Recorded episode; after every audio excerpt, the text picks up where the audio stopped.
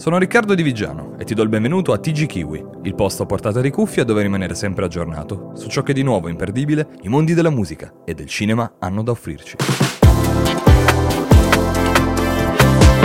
Dopo i numerosi spoiler e indizi sui social, nel giorno del suo compleanno Nei Maezza ha pubblicato un video recap del suo tour 2023.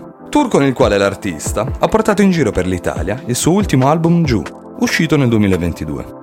Tra i brani troviamo hit come Casa, Lei, Fitrondo e Fedele al quartiere, insieme a Vale Payne. All'interno del video recap postato su YouTube troviamo la promessa di un nuovo disco in arrivo. Come primo singolo dovremo trovare T-Max, in precedenza intitolato Spedizione Punitiva, realizzato in collaborazione con Simba Larue. Si tratta di un brano molto atteso dai fan, in quanto più volte spoilerato nei mesi scorsi, e la data di uscita sembra essere fissata per il 17 novembre.